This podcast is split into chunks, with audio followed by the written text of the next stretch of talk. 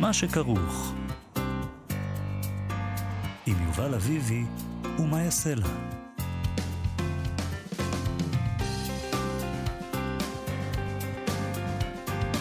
שלום, צהריים טובים, אנחנו מה שכרוך, מגזין הספרות היומי בכאן תרבות, מאיה סלע ויובל אביבי ב-104.9 ו-105.3 FM. איתנו באולפן היום יבגני לייזרוביץ' ואבי שמאי, שלום לכם, ושלום לך יובל אביבי. שלום, מאיה סלע. היה נשמע שהפעם את מופתעת שאני פה. אביבי. אביבי. ראית? לא אה, אביבי לא- בחוץ. לא אביבי. לא יודעת מה בחוץ, לא הבנתי, חם, קר, האם יש. גשם, המכונית שלי מטונפת, כי כאילו ירד גשם, אבל היה להבה. שאת עברת בחיי. אה, יכול להיות שאני צריכה ללכת לשטוף אותה. כן. הגיע הרגע הזה. זה לא פשוט, אוקיי, אבל חלקנו עבר את זה גם, ואנחנו יכולים לעזור לך, לעבור את זה ביחד. בסדר. אז אנחנו אה, נמצא תעזרו לי. דרך. נעשה, נעשה תדעי לך איי שלא איי. היה קל, כי סגרו אה, את מכוני שטיפת המכוניות בכל הקורונה. אה. ולא היה קל למצוא תור. אה, הבנתי. בשנה האחרונה. יפה, לי אין בעיות כאלה. בסדר, בואי נעבור לספרות. כן, יאללה. אנחנו נדבר היום עם העיתונאי מורן שריר על האוט... אה, לא אוטוביו... ממואר נקרא לזה. כתב הגנה, ממואר כן. של וודי אלן. זה נקרא אפרופו of nothing. איך מתרגמים את זה? בלי קשר לכ... לכלום, זה ניסיון לרמוז בכותרת שזה הרמיזה שלו, הוורסיה שלו ל"לא יהיה כלום כי לא היה כלום". אה, יפה, אה, כן. אז אפרופו, אפרופו כלום. שום דבר. אפרופו שום דבר. אה, ברור שהכל קשור להכל. קטעים מהספר הזה כבר מופיעים בקולו של וודי אלן בסדרה תיעודית אודותיו ב-HBO, אלן נגד פארו. הוא מקריאים, משמיעים שם את האודיובוק הזה. נכון, חלקים- חלק, כן. חלק מהאודיובוק, כי וודי אלן סירב להתראיין לסדרה הזאת, הם השתמשו במה שהיה להם. אה, אז אנחנו יודעים קצת מהדברים שהוא כתב, אה, אבל אנחנו נבדוק עם מורן שריר לא רק מה וודי אלן כותב שם, ולא רק אם עדיין אה, מותר לנו לראות את הסרטים שלו, אלא האם בכלל מותר לדבר עליו. וגם נשאל את עצמנו, אה, מה, מה קורה עם הגיבורים שלנו כשהם אה, סורחים? ולמה כל כך קשה לנו להיפרד מהם ולהגיד, כן, זה מה שהיה. האדם הזה שמאוד הערצנו, אני בכל אופן, בשנות ה-90, וואו, הוא היה נערץ עליי, אה, היה לי מאוד קשה. המון זמן, אני לא אגיד שהכחשתי, כן? אבל לא, לא התעסקתי בזה. תראה, אני גם לא חיה בארצות הברית, אז לא טרחתי נורא. להתעניין. שמעתי את הכותרות, שמעתי, הכותרות היו גם בסופו של דבר שהתיקים נסגרו נגדו. כן. אז מבחינתי, נורא שמחתי, כי מבחינתי, אה, בבית משפט הדברים מתנהלים, הם צריכים להתנהל, ולא התעמקתי בדבר הזה. אני מודה שזה כן, אה, בוא נגיד שבשנים האחרונות אני לא רואה את הסרטים שלו, כי זה כן, כן אה, גרם לי לאיזו רתיעה, אבל אני מודה ומתוודה שאחרי שראיתי את הסדרה הזאת, כן. אז אמרתי לעצמי, יואו, את, אה, למה כל כך היה לך קשה בעצם להגיד, בוא'נה, הבן אדם הזה הוא לא, אני לא חושב שהסדרה הזאת כך... ש- מוכיחה שהטענה, הדברים מתנהלים בבית משפט, היא לא לגמרי אה, תופסת, אה, לא מחזיקה, במיוחד כשמדובר באנשים כל כך חזקים ומוכרים, אבל כמו אתה יודע, וודי אלן. ב- בית המשפט עדיין זה...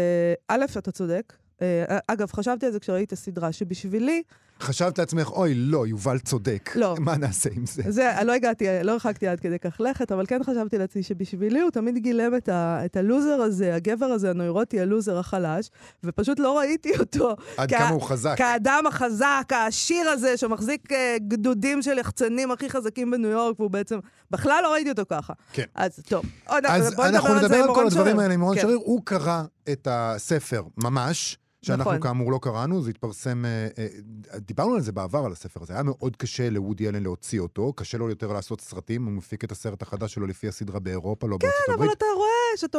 זה בדיוק אני- מה שתמיד חשבתי, אוי, קשה לו, קשה לו. לא כזה קשה לו, לא כזה קשה הכל לו. בסדר. כן, הוא עדיין אה, אה, לא קשה לו בכלל. מולטי מיליונר חזק ו, אה, וכולי. הספר, הספר יצא, הסרט האחרון הסרט שלו, יצא. הם מתארים שם שהוא לא, לא. לא הופץ בארצות הברית, לא הסכימו להקרין אותו, אבל הוא עשה באירופה 20 מיליון דולר. כן. בסדר, קשה כן. לו.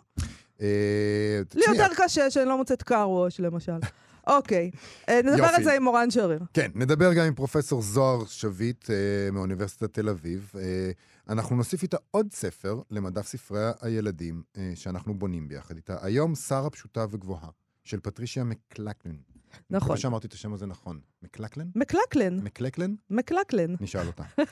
אה, אבל נתחיל עם הבחירות. אני, מחר לא. בחירות. מחר? אני, אגב, צריך להגיד למאזינים, מחר לא נהיה פה. מחר יהיה יום שידורים מיוחד של כאן תרבות, יהיה מערכונים, יהיה, יהיה מצחיק. כן, אמ, לפחות אצלנו יהיה מצחיק. כן, בחוץ אנחנו לא, לא יכולים... על זה אנחנו אה, לא מתחייבים. לא מתחייבים. אה, אנחנו נהיה ביום שבתון, כי יש בחירות. פעם זה היה יום מרגש. היה פעם, ארבע, פעם בארבע שנים, היית לוקח את תעודת הזהות שלך, מנער מעליה את האבק וצועד לקלפי עם חגיגת דמוקרטיה עם הילדים שלך. אה, מא- מאבק, אופטימיות, תחושה אזרחית אה, של חובה אזרחית אה, דמוקרטית, כל קול קובע. אה, נשאל, נשאלת שאלה אם הדבר הזה תקף כשיש בחירות פעם ביומיים. Uh, טוב, אז אנחנו לא נדבר על זה, אנחנו כן נדבר על בחירות uh, באגודת הסופרים. אם כבר כן. בחירות, אגודת הסופרים. משהו רלוונטי. אה, כי זה התחום שלנו, ותראה, זה יופי גם להסתכל, גם על בח- הבחירות לכנסת, שאתה מסתכל אה, במרחק, אז אה, זה מצחיק. אה, וגם פה זה, יש מה- דברים משעשעים, אה, אז בואו. הלכנו לעולם הזה, אה, לטקסט שכתב דן עומר, בעולם הזה, בשנת 1979, על בחירות באגודת הסופרים. זה נהדר. חייבת לומר, זה שני עמודים, השקיעו בדבר הזה. קודם כל, הכותרת היא, אם תרצו, אין זו אגודה.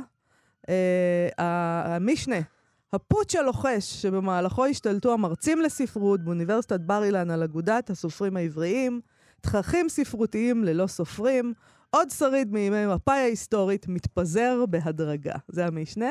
אני רוצה להגיד לך, עוד לפני שאנחנו קוראים מהכתבה הנהדרת הזאת, הלוואי נו. שהבחירות הכלליות היו מעוררות כזאת סערה היום. כי נדמה שזה עובר כאילו... אני כבר לא מדבר על אגודת הסופרים. תחשבי לעצמך, תכף אנחנו נקרא על השמות שמככבים כאן. הלוואי שהשמות האלה עדיין היו מתעניינים במה שקורה באגודת הסופרים. הלוואי שאנשים כמו, אני, אני כשקראתי את זה חשבתי, הלוואי שאנשים כמו דן עומר עדיין היו כותבים היום כן. בעיתונות. נכון. אדם כזה היום לא יכול לכתוב, אני חושבת. זה משהו כאן אה, מורכב מדי, אה, מתוחכם מדי, גם אכזרי במידה, כלומר, יש בו איזה... תשמע, כן. ככה הוא מתחיל. כמו עלו מתוך תהום הנשייה, הם נכנסו זוגות-זוגות, כבעלי חיים קדמוניים לתיבתו של נוח. זוג אחרי זוג הם באו בשעריו של אולם משמים במשך כל ימות השנה, הנושא את השם בית צ'רניחובסקי, והשוכן לצידו של בית סוקולוב. אה, אה, ההומה, סליחה, בית סוקולוב ההומה, בית סוקולוב זה בית העיתונאים. כן. על פניהם של הקרואים לא ניכר היה שערב זה צריך להיות חג לספרות העברית. הם דאגו שיהיה זה יום אבל לספרות העברית. שחקני הליגה הלאומית של הספרות הישראלית, משמאל ומימין, נפקדו מן הוועידה ה-29 של הסופרים. מבית צ'ר... צ'רניחובסקי נפקדו א' ב' יהושע, עמוס עוז, יהודה עמיחי, נתן זך, פנחס שדה, עמוס קינן, סמך יזהר, יצחק בן אר, חיים גורי, יצחק שלו, דליה רביקוביץ', משה שמיר. את מקומם של אלה תפסו נשמות מתות. שאיש אינו יודע את שמן, או מהי תרומתם לספרות העברית, לדורותיה, אנשים ששמם מופיע ברשימת חברי אגודת הסופרים העבריים, ופה הוא מריץ רשימת שמות שאנחנו לא נקרא, נדלג. ועוד כמה עשרות כהני ספרות קשישים, שאיש מציבור קוראי העברית של שנות ה-60 וה-70 למאה ה-20 לא שמע אודותיהם, או אודות יצירותיהם. לבד מריחותיהם של כמה סופרים ששימרו מעט מריחו של ביאליק, הרי שהעבירה בבית צ'רניחובסקי הזכירה אמירה של צ'יצ'י יעקב, גיבורו של ניקולאי גוגול, בספרו נפשות מתות. כוונתי לקנות את המתים, אלא שבספר... אה, בספר התושבים. התושבים, סליחה, הפונטים פה נורא קטנים. פעם היה להם ראייה יותר טובה. כוונתי לקנות את המתים, אלא שבספר התושבים יהיו רשומים כאילו חיים הם. נהדר. זה נהדר שככה נפתחה הכתבה הזאת. תשמעי, זה ממשיך אה, ונהיה לא פחות עסיסי. אה, מצבה של הספרות העברית, הוא כותב, החדשה, ויחס השלטון אליה הובלטו בהיעדרו המופגן של ראש הממשלה מנחם בגין משולחן הנכבדים. בוועידות קודמות של אגודת הסופרים נהגו ראשי ממשלות כדוד בן גוריון, משה שרת, לוי אשכול, גולדה מאיר ויצחק רבין לשאת דברים. השמועה טוענת כי גונב לאנשי לשכתו של בגין שכמה משוררים צעירים שכבוד הלשון העברית יקר להם, תכננו לקרוא קריאות ביניים לראש הממשלה, בעיקר בשל העלבון שעליו בספרות העברית והישראלית בפגישתו עם חתן פרס נובל, הסופר היידי יצחק בשבי זינגר, שבמהלכה אמר לו סופר, אי אפשר לומר ביידיש שמאל-ימין לחיילים, למטרה זו ישנה העברית. וואו, איזה עלבון. כן, חבר'ה, תצטרפו למאה ה-21. מדהים. אגב, אני חייבת לומר, עצם זה שראש ממשלה, היה נהוג שראש הממשלה מגיע לא לדבר מגיע, הזה. כשהוא לא מגיע, זה, זה משהו שצריך... עניין. עניין. צריך להבין את המסר. כן. Uh, המניעים להיעדרו של ראש הממשלה לא מנעו את הופעתו של שר החינוך והתרבות. אגב, פעם זה היה אחד. Uh, כן. השתפרנו מאז. uh, זבולון המר, המיתולוגי. אחד הנוכחים הסביר oh, שבנוכחותו ביקש שר החינוך להעניק משנה תוקף לניסיונם של אנשי אוניברסיטת בר אילן להשתלט על מוסדות אגודת הסופרים, הסבר שהתברר מאוחר יותר כנכון. כן, יש לנו פה תככים שלמים של מי יהיה, מי, מי ישפיע וזה. בין הנוכחים, הוא כותב, דן עומר, ילך לו בצעד איטי. בן ציון תומר, שהוא יו"ר הארגון הקיקיוני, התאחדות סופרי ישראל, ארגון המאחד תחת כנפיו את סופרי היידיש, הערבית, הרומנית והרוסית בארץ. הוא נהג כלפי בעלי זכות ההצבעה מנהג של יורש העצר, כמי שלחשו להן ציפורי שיר, כפי שלחשו להן ציפורי שיר. תומר הינו מועמדם של קשישי האגודה לרשת את מקומו של ישראל כהן, שהחליט לפרוש מתפקיד יו"ר אגודת הסופרים. ציפור שיר אחרת טענה שסיבת מועמדותו של תומר לתפקיד זה הם תפקידיו הקודמים, ביניהם יועץ שר החינוך לענייני תרבות, המועצה לתרבות ולאומנות, שבמסגרתם ריצה תמיד את אדוניו. תקוותם של קשישי אגודת הסופרים, שגם במשרת יו"ר האגודה ירצה את אדוניו החדשים. תקשיבי, הם לא פחדו שם מתביעות דיבה, לא. חבר'ה, אה? אז, אז עוד לא פחדו. לא פחדו אה, מהעניין הזה. אני, רוצה לקרוא עוד דבר אחד כאן. כן, כן. אה, השערורייה היחידה בוועידה, אנחנו מדלגים כמובן, פרצה בעטיו של הפתח תקוואי אהוד בן עזר, שטען כבר בבוקרו של היום השני ובצדק נגד אופן הבחירה הלא דמוקרטי באגודה. החברות באגודת הסופרים מתבצעת בטכניקה המוכרת של מפא"י, בשיאה. אגודת הסופרים היא מרכזית, וישנם שני סניפים מרכזיים, ירושלים וחיפה, המגיעים לוועידה עם מועמדים משלהם, הנבחרים למקומות משוריינים. עוד פעם, העניין הזה של שריון, מי, למי יש נציגים וזה, מי מייצג את סניף חיפה, יש כאן... אה, זה, והוא כותב, איש לא התייחס לטענותיו של אהוד בן עזר נגד שיטת הגושים המונעת לדבריו את הבראת האגודה. הוא קם והסתלק לו מהוועידה מבלי שאיש הניד עפעף. זה פשוט נהדר. בין אחרוני הנואמים בוועידה היה המשורר דוד אבידן, שבוועידות קודמות טרח עד למאוד בניסיונות שונים להפוך את האגודה לאיגוד מקצועי בעל מטרות תכליתיות. אבידן, שבעת האחרונה עסוק בהכנות לסרטו הראשון באורך מלא, טען בדבריו בוועידה שעל המדינה לממן את סופריה ואת משורריה ולדאוג לקרנות פנסיה ושאר הטבות למושכי העט. תשמע, זה פשוט מדהים. אה, ממש אה, מדהים. אה, ארכיון אה, העולם, אה, זה זה נמצא ברשת, כאילו. זה נמצא ברשת, ויש רק עוד uh, פסקה אחת שאני חייבת להקריא. בבקשה. Uh, לגבי תופעה מעניינת שהוא מצביע עליה, uh, שזה ממש מדהים שהוא כותב את זה. תופעה מעניינת בוועידה הייתה התקבצותם מרצון של הסופרים בני עדות המזרח. בשולחן נפרד בקפיטריה או במסדרונות בית צ'רניחובסקי, הסופרים והמרצים, סמי מיכאל, שמעון בלס, פרופסור ששון סומך ואמנון שמוש, שוחחו ביניהם לעיתים בערבית. מעשה שהינו בוודאי בעל משמעויות מרחיקות לכת בוועידת הסופרים העבריים. לא, זה כמו שאני ואשתי מדברים באנגלית. באנגלית שלא יבינו. שלא Not in יבינו. front of the children. בדיוק, מה, זה סודות, זה של המבוגרים, חבר'ה, אתם לא... אני מחכה בכיליון עיניים. למה אין בחירות אה, אצלנו לאגודת הסופרים? מה קורה עם זה? למה אין אני בחירות? מחכה. אה, היו, היו בחירות, צביקה ניר נבחר, והיו אז עניינים, אבל זה לא היה נשמע כזה עסיסי. לא. אולי כי אין כאן את דן עומר שדווח על זה. אולי, את יודעת, אה, אני לא חושב שהשכבה הפוליטית מתעניינת בזה כמו שהיא... זה היה חשוב אז. זה אשכרה היה להם חשוב. נכון. הם אמרו לעצמם, אוקיי, אם אנחנו נבחש באגודת הסופרים, יהיה לנו איזה רווח, נצליח. גם היום, גם היום זה חשוב, פשוט אנשים לא מבינים את זה. אוקיי. אני חייב להגיד רק לגבי הנפשות uh, מתות. כן. אני לא יודע אם את זוכרת, אבל פעם עברנו על... Uh, אני לא יודע אם זה עדיין ככה, אבל פעם עברנו על רשימת החברים באגודת הסופרים. והיו שם אנשים מתים. אז זה לא... היו שם אנשים פשוט, זה מפורסם באתר שלהם, היו שם אנשים, אה, היו שם אנשים שכבר אינם בחיים, ואני שמח, מה זה שמח? אני רואה שזה תמיד אה, הצטייר כך בעיני מי שבחש בענייני אה, האגודה הזאת, ואנחנו נקווה שזה הכל אה, ישתפר כמובן, גם אה, ב, ב, בכל הבחירות. נשמע שיר? כן.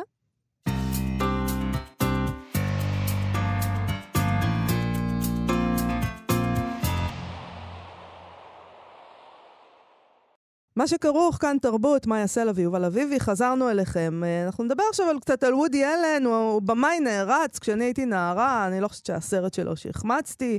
אה, ואז גם ראיתי כל סרט כמה פעמים, היו לנו קלטות וידאו, קסטות קראו לזה אז. נדמה לי שאת התסריט של אני הול, מה שנקרא בעברית, הרומן שלי עם אני, אני יודעת בעל פה, אבל כבר המון שנים שוודי אלן הוא דברים אחרים מאשר במאי גאון.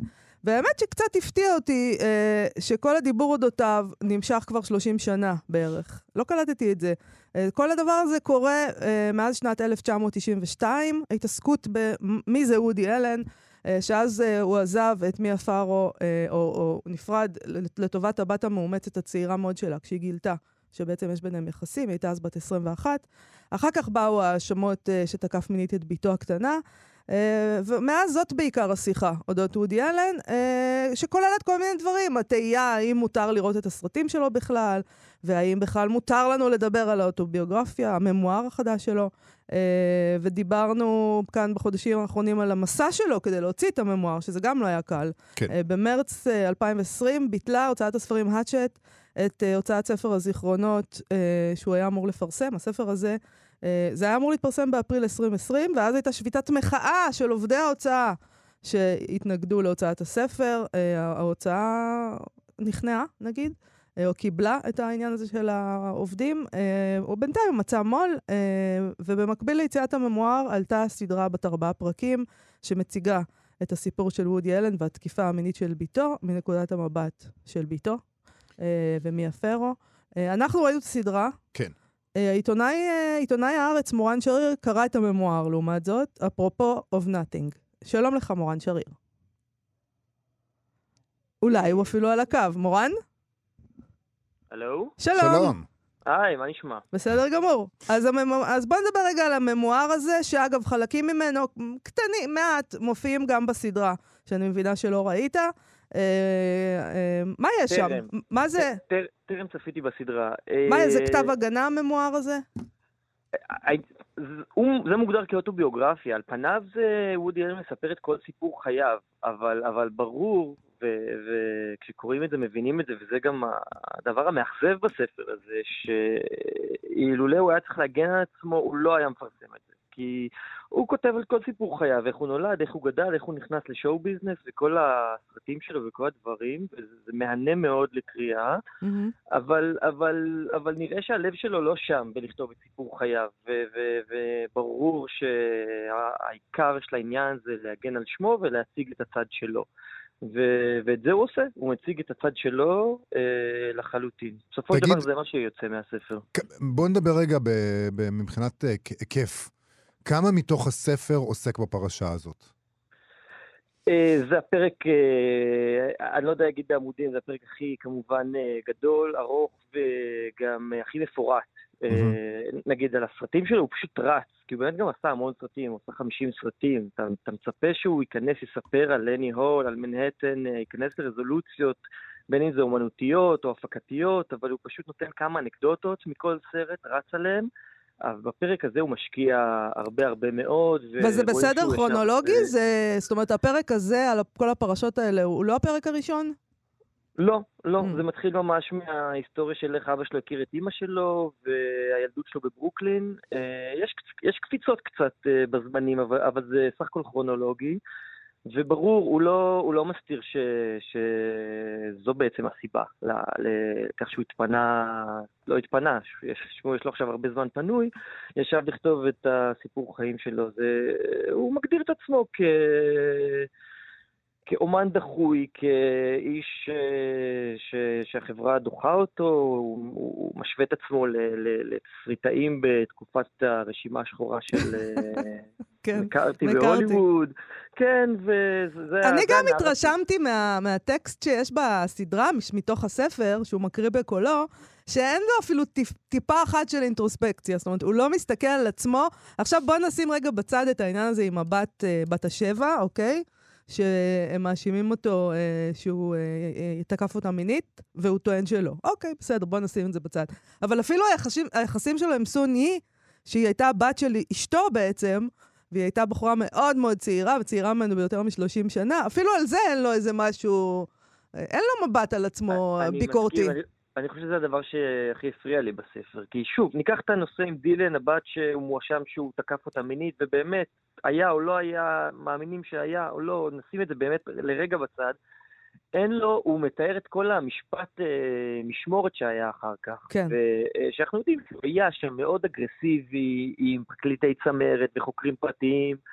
הוא מאוד מאוד עושה לעצמו הנחות, מאוד מטשטש את, ה, את ההתנהגויות הלא ראויות שלו אה, מול מיאפרו, גם ברומן באמת, אה, שהיה עם הבת שלה. אפילו נגיד התאהבתם ו- ועל הכיפאק, אבל אה, קח על עצמך קצת אחריות על הדבר הזה ועל ההתנהגות אה, במשפט, ו- והוא מאוד מסדר את החיילים שלו בצורה שמשרתת את הנרטיב שלו. כלומר, מיאפרו מוצגת, אגב, כמפלצת. היא ממש מוצגת כמפלצת מופרעת, אלימה ומסוכנת, כן. והוא, כל הפעמים שהוא היה לא בסדר, זה הוא קצת שלימזל, והוא קצת איש מוזר, ויש לו מוזרויות כאלה, ו- וכמובן ש... שהדברים האלה מאוד מאוד אה, משרתים את הנרטיב. אבל אולי, אולי בן אדם, אנחנו יודעים שיש לו צי של אה, עובדי יחסי ציבור שעובדים... אני לא ידעתי, אני רק בס- מה- בס- מהסדרה בסדרה. פתאום הבנתי. אנחנו תמיד ראינו אותו כשלימזל הזה, כמו שאתה אומר, החלש, כמו שהוא ניסה, כמו שהוא הציג את עצמו בסרטים. ופתאום תראי, זה, בסדרה... זה, זה שלימזל שכל שנה אה, יוצא לו סרט עם הכוכבים הכי גדולים, והוא הוא יו- יצא עם כוכבניות אדירות, הוא, הוא, הוא לא פראייר, הוא לא, הוא לא באמת איזה אה, אדם חסר אונים שלא הולך לו בחיים. אבל יועצי יחסי הציבור שלו לא אמרו לו שכשמציגים סיפור כזה, אולי כדאי לתת איזה, איזשהו, אה, איזשהו נרטיב קצת יותר מהוסס ומסויג, ולו לשם אה, הקהל, כדי לשכנע. כי, כי למה? לד- 30 שנה זה עבד לו מצוין. לפי מה שאתה מספר, נוצר הרושם שהטקטיקה שלו פועלת לרעתו. כי כשהוא מציג את עצמו בצורה כל כך אה, לא מסויגת ולא לוקח שום אחריות, זה מאוד מאוד בולט לנוכח האקלים התרבותי והתקשורתי שהוא נמצא בו כרגע, ושכולנו נמצאים בו אה, לאור מהפכת המיטו ולאור השינויים שעברו על החברה והתרבות בשנים האחרונות. תראה, אני משער ואני באמת לא דובר שלו, ובטח לא צד בסיפור, כמי שקורא את זה ואני מנסה להבין מה עבר לו בראש, אה, אה, וגם הוא מתאר את זה, שהוא רואה את זה כאילו הוא נמצא תחת אה, מתקפה מטורפת, דורסנית, ו, ומבחינתו לא צודקת, צודקת או לא, ככה, ככה הוא רואה את זה, ו... ו נכון, הוא, הוא מחליט לת, לתת fight. עכשיו, אה, כנראה שזה האדם גם, בואו, אנחנו קצת, אם אנחנו מבינים קצת מי הטיפוס, זה לא אדם עם המון... אה, הוא, הוא מגדיר את עצמו כמיזנטרופ, אגב, ב- בספר, Mm. ו- וכנראה שהוא מתקשה למצוא אמפתיה, אה, לגלות אמפתיה כלפי הזולת. אה, הוא טוען גם שזה מה שמציל אותו עכשיו ב- בתקופה הנוכחית, שהוא אף פעם לא היה צריך אנשים ועכשיו אין לו אנשים. בגדול, ככה הוא מתאר את זה. הוא ו- אתה מבין מה מאכזב אותי? בבית. שהוא, כלומר, מעבר ל... אוקיי, נגיד שהוא תקף מינית, זה קצת מאכזב, אבל זה, זה, זה שהוא דביל. כשאני ראיתי את הסדרה, אמרתי לעצמי, טוב, אבל הבן אדם הזה שחשבתי שהוא נורא להודות ש- אינטלקטואל וזה זה שהוא ממש תקף, דביל, אה, זה שהוא הוא לא תקף מינית זה מרשים. יותר מאכזב מאשר שהוא יותר. דביל. מ- לא, באמת. אבל לא, זה שהוא תקף מינית זה לא מאכזב, זה מעבר, זה מחוץ למה, לעניין של אכזבה. אבל יש איזה משהו ששאלתי את עצמי, למה אנחנו, מאוד מאוד קשה לנו להסתכל על הגיבורים שלנו, והוא היה גיבור שלנו, שלי לפחות, ולהגיד, וואלה, זה מה שהם. זאת אומרת, למה כל כך אנחנו לא רוצים לראות את זה? כי בשביל זה הם הגיבורים שלנו, בשביל ש, ש, שנעריץ אותם ונרצה להיות כמוהם ונאמין שיש כאלה אנשים בעולם, ואם זה אין לנו, אז מה זה אומר על כל הילדות שלנו והחלומות שלנו? אתה חושב שאנשים עשויים לקרוא את הממואר הזה, את האוטוביוגרפיה הזאת, אה, ולהגיד, אה, אוקיי, אני, אני מבין את הקייס שלו. ראיתי את הסדרה, ראיתי את שם- העדויות, אבל אוקיי, אני רואה פה משהו. תראה, יש שם דברים שהוא אומר ש, שאני לא ידעתי למשל, ו, ודברים שלגבי התנהגויות של מיה פרו שגם אה, מגובים על ידי מה שאומרים שניים מהילדים המאומצים שלה, שאחת מהן זו אשתו, ועוד בן... אה, מוזס. מוזס, ש, כן. שמאוד מאוד תומך בו. זאת אומרת, אה, נשים שוב, אנחנו כל הזמן שמים את עניין התקיפה המינית בצד, כי זה באמת אה, המקרה החמור של הסיפור הזה, ו- ו- והוא גרם לכל הדבר הזה, אבל מבחינת כל המאבק אה, ביניהם, הסיפור הוא לא כזה חד צדדי בין אה, וודי אלן למיה פרו. זאת אומרת, אני מניח שלשניהם אה, יש איזושהי אשמה בסיפור הזה, והוא פה בוחר להשמיע את הקול שלו, ש... דברים גם שאני לא ידעתי. אני, אני הסתכלתי גם ואמרתי לעצמי, יכול להיות שהאנשים האלה, הבעיה שלהם שיש להם יותר מדי כסף. אה, וזה משהו שם אה, משובש בגלל, אתה יודע, נגיד, יש איזה קטע בסדרה דווקא, שאחרי שהיא מגלה את תמונות העירום של אה, סוני. הבת שלה, אצלו, אני. פשוט הייתי, אני כבר מודיעה לכל אחד שחושב, אני הייתי לוקחת אקדח ויורה בו, אה, אבל אוקיי, היא מגלה את זה, ואז מתרחש ביניהם מין דיאלוג כזה שאומרת לו, רגע, אז אתה אוהב אותה או אותי? זאת אומרת, זה אפילו עוד לא ברור לה שהיא לגמרי, אם הם, הם, הם נשארים ביחד לאיזה רגע, כי היא... אתה יודע, זה כל מיני דברים כאלה, זאת אומרת, המציאות שם קצת משובשת, זה נכון, אבל בסופו של דבר, הוא, הוא לא האדם הזה, שאני לפחות חשבתי שהוא. אה, הוא לא, הוא לא. זה, זה הקטע שהבנתי פתאום כשראיתי את אני לא יודע הסדרה. איזה דימוי היה לך של וודי אלן, אבל אה, גם בספר הוא מתואר כאדם מאוד אמביציוזי, שזה אגב, אם מדברים שנייה ב- ברמה של של הקריאה והכתיבה, זה, זה החלק המעניין. כאילו ברור שהמשפט וכל הנושא הזה הוא מעניין ברמה הפיקנטית לקרוא איך שהוא מתאר את זה, אבל, אבל מאוד מעניין איך הוא התחיל את הקריירה שלו. זאת אומרת, כבר בתיכון הוא התחיל לכתוב ולשלוח דברים לעיתון, והוא מתאר דווקא מאוד יפה איך הוא היה תמיד גם הכי מוכשר וגם הכי אמביציוזי, והוא מודה שכל זה הוא עשה בשביל להשיג בחורות. זה, אה. זה, זה הוא כותב אה. לגמרי. אני אוקיי. רוצה, אני רוצה לשאול אותך שאלה כזאת, וזה קצת מוזר, כי אנחנו מדברים על הספר הזה. אבל יש הרבה קולות שאומרים, לא, לא צריך לקרוא אותו. עובדי ההוצאה. הראשונית ש... שעמדו על לפרסם את הספר הזה, אמן הרשע, לעשות אה, עם הרעשן כשמדברים על וודי אלן. ואומרים, לא נתייחס לספר הזה, לא היה צריך להוציא אותו לאור, למה בכלל לתת לו פתחון פה? אה, ואני רוצה לשאול, טוב, אתה כמובן החלטת לקרוא אותו, אז עמדתך האישית בנוגע לזה ברורה, אבל אולי... עמדתי- תשמע, קודם כל מעניין לקרוא ספר שהוא אסור. ספר שהוא אסור בקריאה, זה כבר מעניין נכון. לקרוא אותו. מה, יש פה, אתה יודע. אה, אולי הדבר הנכון לעשות היה להגיד, טוב, תוציא, אל תוציא, לא מעניין אותנו. נכון. מי בכלל סופר את העמדה שלך? אבל אתה יודע, אה, כמו שלנאשם אה, בבית משפט מגיע, אה, אתה יודע, לתת לפחות איזו הצהרה, אז אה, אתה יודע, זו הצהרה שלו, כנראה הצהרה האחרונה שלו. אני לא מניח שנשמע ממנו יותר. אה, ואם הוא ישמיע, אז אה, לא יהיה מי שיסכים לשמוע. אז אה, אתה יודע, הצהרה המסכמת שלו. יש איזה משהו חייב. מעניין אה, בספר הזה מבחינת אה, הקולנוע, ניו יורק, הדברים ש... אתה יודע, ההתח- כל ההתחלה שהוא מדבר על, על קולנוע ועל ניו יורק נגיד, ועל Mhm. על החיים, זה מעניין? זה משהו שמעניין לקרוא? שוב, מעניין באמת, אה, אותי היה מרתק איך הוא, איך הוא התקדם בגיל מאוד צעיר ונכנס לשואו ביזנס והגשים את כל החלומות שלו, אבל, אחרי זה, את יודעת, כל הסיפורים, הייתי מצפה לקצת סיפורים טובים מאחורי הקלעים של הסרטים, ו- ומה שמאכזב זה שהוא מתגלה שהוא הוא לא כותב אנקדוטות טוב. ו... אה, והוא גם לא מספר סיפור עד כדי כך טוב. אז אה, זהו, שהוא גם לא כזה מצחיק פתאום. אני לא יודעת, כאילו, יכול להיות שהצחיק הרבה אותנו בגיל שם. 16, זה שטיקים או שכבר... שאולי העובדה שאנחנו יודעים את זה עליו גם כן אה, פוגמת ב... לא, הוא חוזר על אותן בדיחות אולי. אולי הוא היה צריך לש... ל... ל... ל... לשמור את הכישרון שלו לתסריטים. אה, מורן שריר, תודה רבה לך על השיחה הזאת.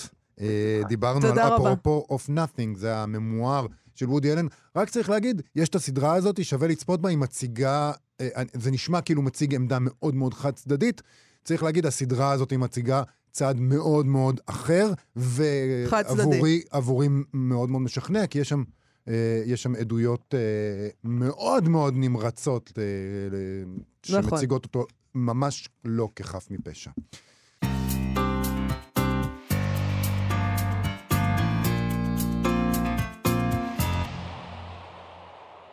אנחנו מה שכרוך בכאן תרבות, מאיה סלע ויובל אביבי, חזרנו. עכשיו, המדף של זוהר. שלום לפרופסור זוהר שביט מאוניברסיטת תל אביב. מדי שבוע את מגיעה אלינו כדי להוסיף ספר מומלץ למדף הילדים, וה... למדף הספרים לילדים ונוער, לא לילדים ונוער, אה, עצמם. אה, והיום אנחנו נוסיף עוד ספר אחד. אה, שלום, פרופסור זוהר שביט. שלום, שלום, ולא סתם ספר, ספר ממש נהדר. תשאלו את אבי המפיק, בדיוק עכשיו דיברתי איתו על הספר היפה הזה. שרה פשוטה וגבוהה. שרה פשוטה וגבוהה זה ספר פיוטי שמצטיין בפשטות הנפלאה שלו. אתם מכירים את המשפט, If I had more time, I would have written a shorter letter?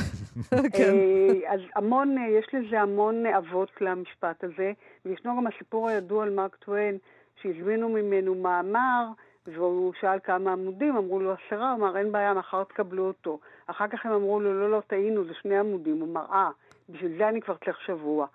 אז יש משהו מאוד אמ- אמיתי באמירה הזאת, ואני תמיד אומרת שהלוואי והסופרים הישראלים היו לומדים את סוד החיסכון והצמצום, באמת מעט המכיל את המרובה, שבו מצטיין הספר שר הפשוטה כן, וגבוהה. בארץ זה לא נהוג, הצמצום, אה, ויש לתהות אה, מדוע.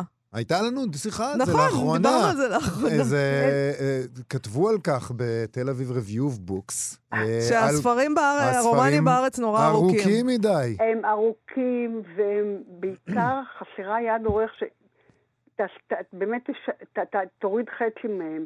תראו, אני חושבת שהסיבה היא שבתקופת התחייה הספרות העברית נשאה על גבה את התחייה, ואז היא הייתה צריכה להיות נשגבה ונהדרת. ואחר כך בתקופת היישוב והמדינה, הספרות העברית נשאה על גבה את התקומה. ואז במקרה הראשון היא לבשה בגד- בגדים לחתונה, ואחר כך היא בקשה, לבשה בגדים לבר מצווה. אז הספרים נראים כמו דרשות בר מצווה הרבה פעמים. אז זה לא המקרה עם אה, וזה שר ממש הפשוטה לא המקרה. עם אה, שר הפשוטה וגבוהה. אני רוצה ש... אנחנו יודעת שאנחנו, יש לנו פחות זמן היום, אבל אני בכל זאת רוצה אה, לקרוא, להסתכל באחת מהקנות שפותחת את הספר, שבה מסופר על מפגש שאמור, הוא לכאורה מאוד דרמטי, בשתי נקודות חיים גורליות, לידה ומוות. לידתו של התינוק כלב ומותה של האם לאחר הלידה, והילדה היתומה אנה, שמנקודת המבט שלה אנו חווים את הסיפור, מתארת לאחיה הקטן כלב, אולי בפעם המיליון, כיצד הוא בא לעולם, וזאת בניסיון הנואש ונוגע ללב שלו לדבוק בלילה היחיד שהייתה לו אימא. Mm. ואנה, אחותו הבכורה, היא ארגז הזיכרונות שלו, והקשר שלו לעבר השמח של המשפחה, שכמובן נקטע באחת עם מותה של האם. אז אולי נקרא רק את הציטוט הזה.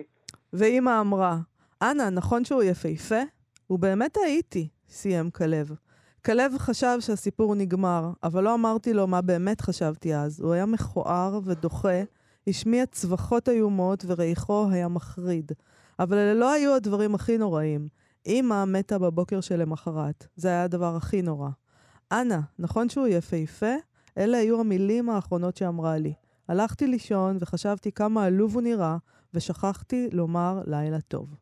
אז, אז תראו באיזה פשטות היא מספרת לנו את הטרגדיה הנוראה של מות האם ולידת התינוק והתגובה הטבעית שלה בתור ילדה על הלידה הזאת. כן. עכשיו, מחברת הספר, פטרישיה מקלאקלן, אני כל כך שמחתי שגם לך קשה, יובל לומר את השם, היא כלת פרס, אה, פרס ניוברי, שהוא כידוע פרס הנובל של ספרות הילדים, והסופר הישראלי היחידי שזכה בו, ובצדק, אורי אורלב. אה, היא נולדה בוויומינג, שמשום מה מוליכים אותנו שוב ושוב הספרים שלנו, ובבגרותה היא עברה למסצ'וסטס, אה, שהיא שוכנת בחוף המזרחי של האוקיינוס האטלנטי, ובאמת לנוף הערבות של ויומינג ולאוקיינוס האטלנטי יש נוכחות אה, רבה בספרים שלה. היא זכתה, היא למדה ספרות באוניברסיטה, והספרים שלה זכו לשבחים רבים, חלקם גם לעיבודים לקולנוע, או במקרה של שר הפשוטה וגבוהה, לסדרת טלוויזיה. בארץ הספר יצא אור בהוצאת עם עובד, ועל העותק שבידי כתוב שזוהי הדפסה שמינית שלו, מה שמוכיח את טעמם הטוב של הקוראים הצעירים. עכשיו צריך להגיד כך, יש בספר לכאורה כל החומרים של מלודרמה. אם שנפטרה לאחת, לאחר לידת הילד השני, ילדה קטנה שצריכה למלא את מקומה של האם, להכין את הבצק ללחם ואת הנזיד לארוחת הערב ולגדל את אחיה הפעוט. כשמדובר בילדה ממש צעירה, אב עצוב שהילדים אה, כל כך עצובים בגלל העצבות שלו, וגם אם חורגת שמצטרפת למשפחה.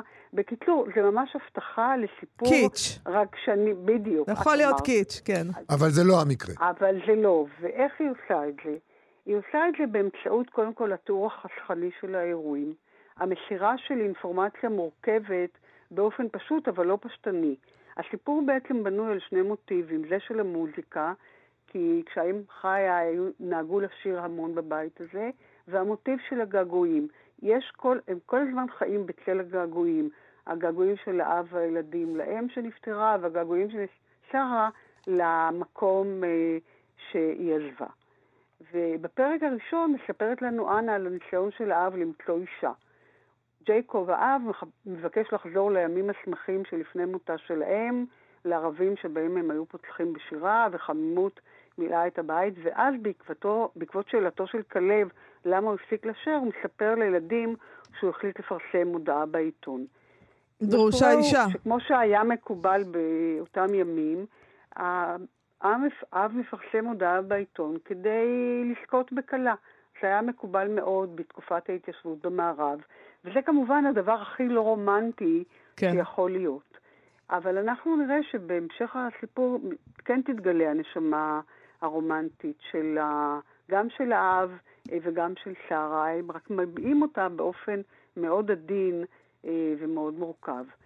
אה, האב בעצם מחפש אם חורגת לילדיו, ואנחנו שאמונים על שיפורי ילדים עם אמהות חורגות, אנחנו מצפים לקונפליקטים, נכון? נכון. כן, בהחלט. חורגת מרשעת. בדיוק. אבל כאן דווקא מסופר על המאמצים של הילדים לזכות באם הזאת.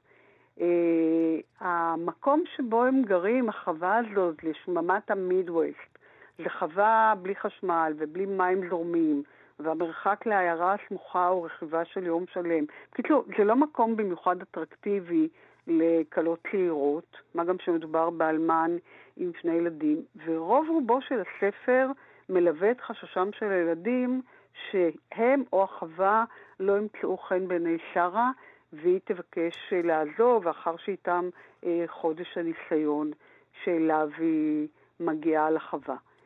אה, היא עונה על המודעה בעיתון כי אין לה ברירה, אחי עומד להינשא והיא צריכה לעזוב את החווה, כי זהו, הוא היורש החוקי של בית המשפחה. אה, אז יש פה, תחשבו, המון אה, חומרים טראגיים. מזעזע. מערכת יחסים כן. מאוד מסובכת, גם אצל שרה וגם אצל הילדים, וכמובן כל הזמן עולים רגשות הפחד והיתמות של הילדים, ובכל זאת מקלקלן מצליחה למסור את האינפורמציה הזאת אה, בצורה אה, שהיא לא, לא מכבידה, אלא אנחנו מבינים את הרגשות שלהם בלי שיספרו לנו עליהם שוב ושוב. אה, היא מתגלה כטיפוס. היא לא האם החורגת מסינדרלה. היא ממש לא האם החורגת הטיפוסית, וגם היחס שלהם, הם מאוד מאושרים מהאפשרות שהם יקבלו אימה, וגם העובדה שהסיפור נמסר מנקודת המבט של הילדה, מאפשר להתמקד בחששות של הילדים, שלא חוששים מהיחס שלה אליהם, אלא הם מאוד חוששים שהיא תעזוב אותם, וכמובן עולה מאוד מאוד חזק חרדת הנטישה של הילדים במעט מאוד מילים. והסיבה לכך היא שמקלקן נותנת לקורא שלה הרבה קרדיט. ואני בכלל חושבת שאפשר לתת לילדים הקוראים הרבה יותר קרדיט ממה שאנחנו אה, נוהגים לתת להם. אה... עכשיו, היא מתכתבת עם הילדים ועם האב ועם המכתבים, עולה דמות אה, די ציורית, ומהמכתבים של הילדים עולה, עולות הדאגות שלהם. למשל, הוא שואל אותה אם היא יודעת לדאוג שהאש לא תכבה בלילה, כי זה כנראה טראומה אצלם. והמכת... ואנה שואלת אותה אם היא יודעת לקלוע שיער ולהכין נזיד ולאפות לחם, כי אנה מאוד מייחלת לכך שהיא תוכל לחזור לחיים של ילדות רגילה, חיים שבהם האימהות הן אלה שקולות צמות, עופות לחם ומכילות אה, נזיד. וההתחלה באמת היא... אה, נשמעת טוב. ולא, וגם אה, אני רוצה להגיד גם ששרה אה, אומרת, אני חזקה ורגילה לעבודה קשה, ואני מוכנה לנסוע, אבל אני לא צייתנית. בדיוק. עכשיו, יש לנו במידה מאוד, ספר מאוד פמיניסטי. שרה קובעת את מהלך העניינים, והיא גם שומרת מאוד על העצמאות שלה, ופורט למשבר גדול כשהיא נוסעת לבדה אל העיירה ולא נותנת לכך הסבר. ואני לא רוצה להשאיר אתכם במתח, אז אני אספר שהיא חוזרת בסופו של דבר אל האב ואל הילדים, אבל לא לפני שהנסיעה הזאת אה, יוצרת הרבה מתח אצל הילדים, והאשמה עצמית של כלב שאומר, כן, אני נודניק, אני קולני וטרדן, ובגלל זה היא בטח נסעה לקנות את כרטיס הרכבת. ואז אה, לקראת הסיום, הם מספרים לה כמה הם חששו שהיא לא תחזור, ואז היא מרגיעה אותם ואומרת שהיא תמיד תתגעגע לבית הישן שלה, אבל האמת היא שאליהם היא הייתה מתגעגעת יותר. והסיפור מסתיים בזה שכולם אוכלים יחד ארוחת ערב משותפת, לאור נרות, שוב, לא מ... כדי ליצור אווירה רומנטית, אלא פשוט מפני שהחווה לא מחוברת לחשמל. אבל ארוחת הערב הזאת אה, היא נערכת בהרבה מאוד שמחה, יחד עם המתנות הקטנות ששרה הביאה, ועם הבטחה גדולה לעתיד. והספר מסתיים בתיאור של אנה של ארוחת הערב, ואבא אומר שכאשר הכומר ישאל אם הוא ייקח את שרה לאישה, הוא יענה, אהה. זאת אומרת... נשאר בקטע הרומנטי. לא, דווקא לא, זאת אומרת, הוא לא, לא נשמע, הוא לא מעז להתלהב בלשונו, למרות אבל לפחות תהיה חתונה בסוף. והמתח הזה בין השמחה לבין הביטויים הלשוניים שלה הוא גם אחד הדברים שהופכים את הספר הזה אה, לכל כך יפה. אז אה, לאיזה גיל, אגב, אה, את חושבת הספר הזה מיועד? זהו, לכולם. Mm. אני גם ממליצה, אה, אני חושבת שהוא באמת כובש את הקורא ומעניק לו חוויה מיוחדת שלי אישית, היא ממש הזכירה רקמת תחרה עדינה, ואני ממליצה לשים אותו על המדף. אבל לפני כן לקרוא אותו ביחד עוד פעם עם הילדים, וגם לחוד. את חושבת שהתרגום שלו עדיין עומד במבחן הזמן, או שזה אחד מהספרים האלה שצריך אה, לתרגם מחדש? אני חושבת שהם הוציאו מהדורה ארוכה של התרגום. אז אה, ממש... אה, לא, התרגום, התרגום הוא בסדר. התרגום הוא בסדר, והוא בעיקר מעביר את הרוח הנפלאה של הספר הזה. פרופסור זוהר שביט, תודה רבה לך על השיחה הזאת ועל הספר הנוסף שהוספת למדף שלנו. שיהיה לנו ניפ... בהצלחה מחר וחג בהחלט. שמח. תודה חג רבה. שמח, תודה רבה. שמח. Uh, יובל, אנחנו לסיום נקרא דברים לזכר דוד ארליך מאתמול שלשום, חנות הירושלמית, המק... הקפה, סליחה, הירושלמי הזה. Uh, הוא מת בדיוק לפני שנה, ואת הדברים האלה כתב בסטטוס בפייסבוק אוריאל בן עמי. Uh, הוא, uh, הוא כתב ארוך, אני לא חושבת שנקרא את הכל. אבל נקרא חלק. עברה שנה, אבל לב עדיין מסרב להאמין, דוד היקר איננו, דוד האדם, החבר האהוב, איש התרבות והענווה והספר. איזה אסון וכאב לאוהביו ולירושלים כולה. דוד היקר שהנהיג והחזיק מעמד לתפארת 25 שנים של תמול שלשום. מקום שכולו תרבות ונשמה. הוא המת הראשון של הקורונה הארורה. חיים נחמן ביאליק כתב את השיר אחרי מותי בשנת פטירתו, כשהיה בגילו של דוד. גם דוד כתב את ספר חייו הנפלא, קפה שירה, שנה בדיוק לפני שנפטר בתדהמת כולנו. אחרי מותי ספדו ככה לי, היה איש וראו איננו עוד. קודם זמנו מת האיש הזה, ושירת חייו באמצע נפסקה, וצר, עוד מזמור אחד היה לו, הנה אבד המזמור לעד. אבד לעד. וגדול מאוד מאוד הכאב. היה איש וראו, איננו עוד. ושירת חייו באמצע נפסקה. עוד שיר מזמור אחד היה לו, והנה אבד המזמור לעד. אבד לעד. כך כתב ביאלי כמעט לפני 90 שנה. ליבו של דוד לא עמד לו והוא קרס כשבוע לאחר סגירה מוחלטת אי פעם של המקום המופלא הזה שהקים ברוחו. הוא כותב קצת על העבר שלהם ביחד. אה, אה, ואז כותב, דוד הגשים חלום, ידידותו המופלאה עם יהודה עמיחי הפכה לרוח המקום. שבוע לפני שפתח, כך סיפר לי, הוא גילה את חלומו ליהודה עמיחי. קפה ובית אוכל ספרותי ומקום מפגש לכל אוהבי ספר. עמיחי נרתע תחילה, חשש מן הקשיים והסיכונים, אך דוד היה נחוש, ועמיחי האהוב הפך לאב הבית הרוחני. מעודד ומפרגן, מאציל מפשטותו שלו על דעת המקום והקהל. עד ימיו האחרונים של עמיחי נהג דוד לבקרו עם לחם טרי שנאפה בתמול שלשום. אמ, הוא מדבר על כך שאתמול שלשום חייבת אה, להישאר. והוא אומר, זו זכותה וחובתה הגדולה של העיר למען תושביה וכל שוחרי התרבות בה, לעודד את ממשיכיך. אה, אלה דברים לזכר דוד ארליך, כאמור. אה, זה הזמן שלנו לסיים. להיום נגיד תודה לאבי שמאי ויבגני לייזרוביץ' שעשו איתנו את התוכנית. נזמין אתכם כרגיל לעמוד הפייסבוק שלנו ולעמוד הפייסבוק של כאן תרבות להתראות.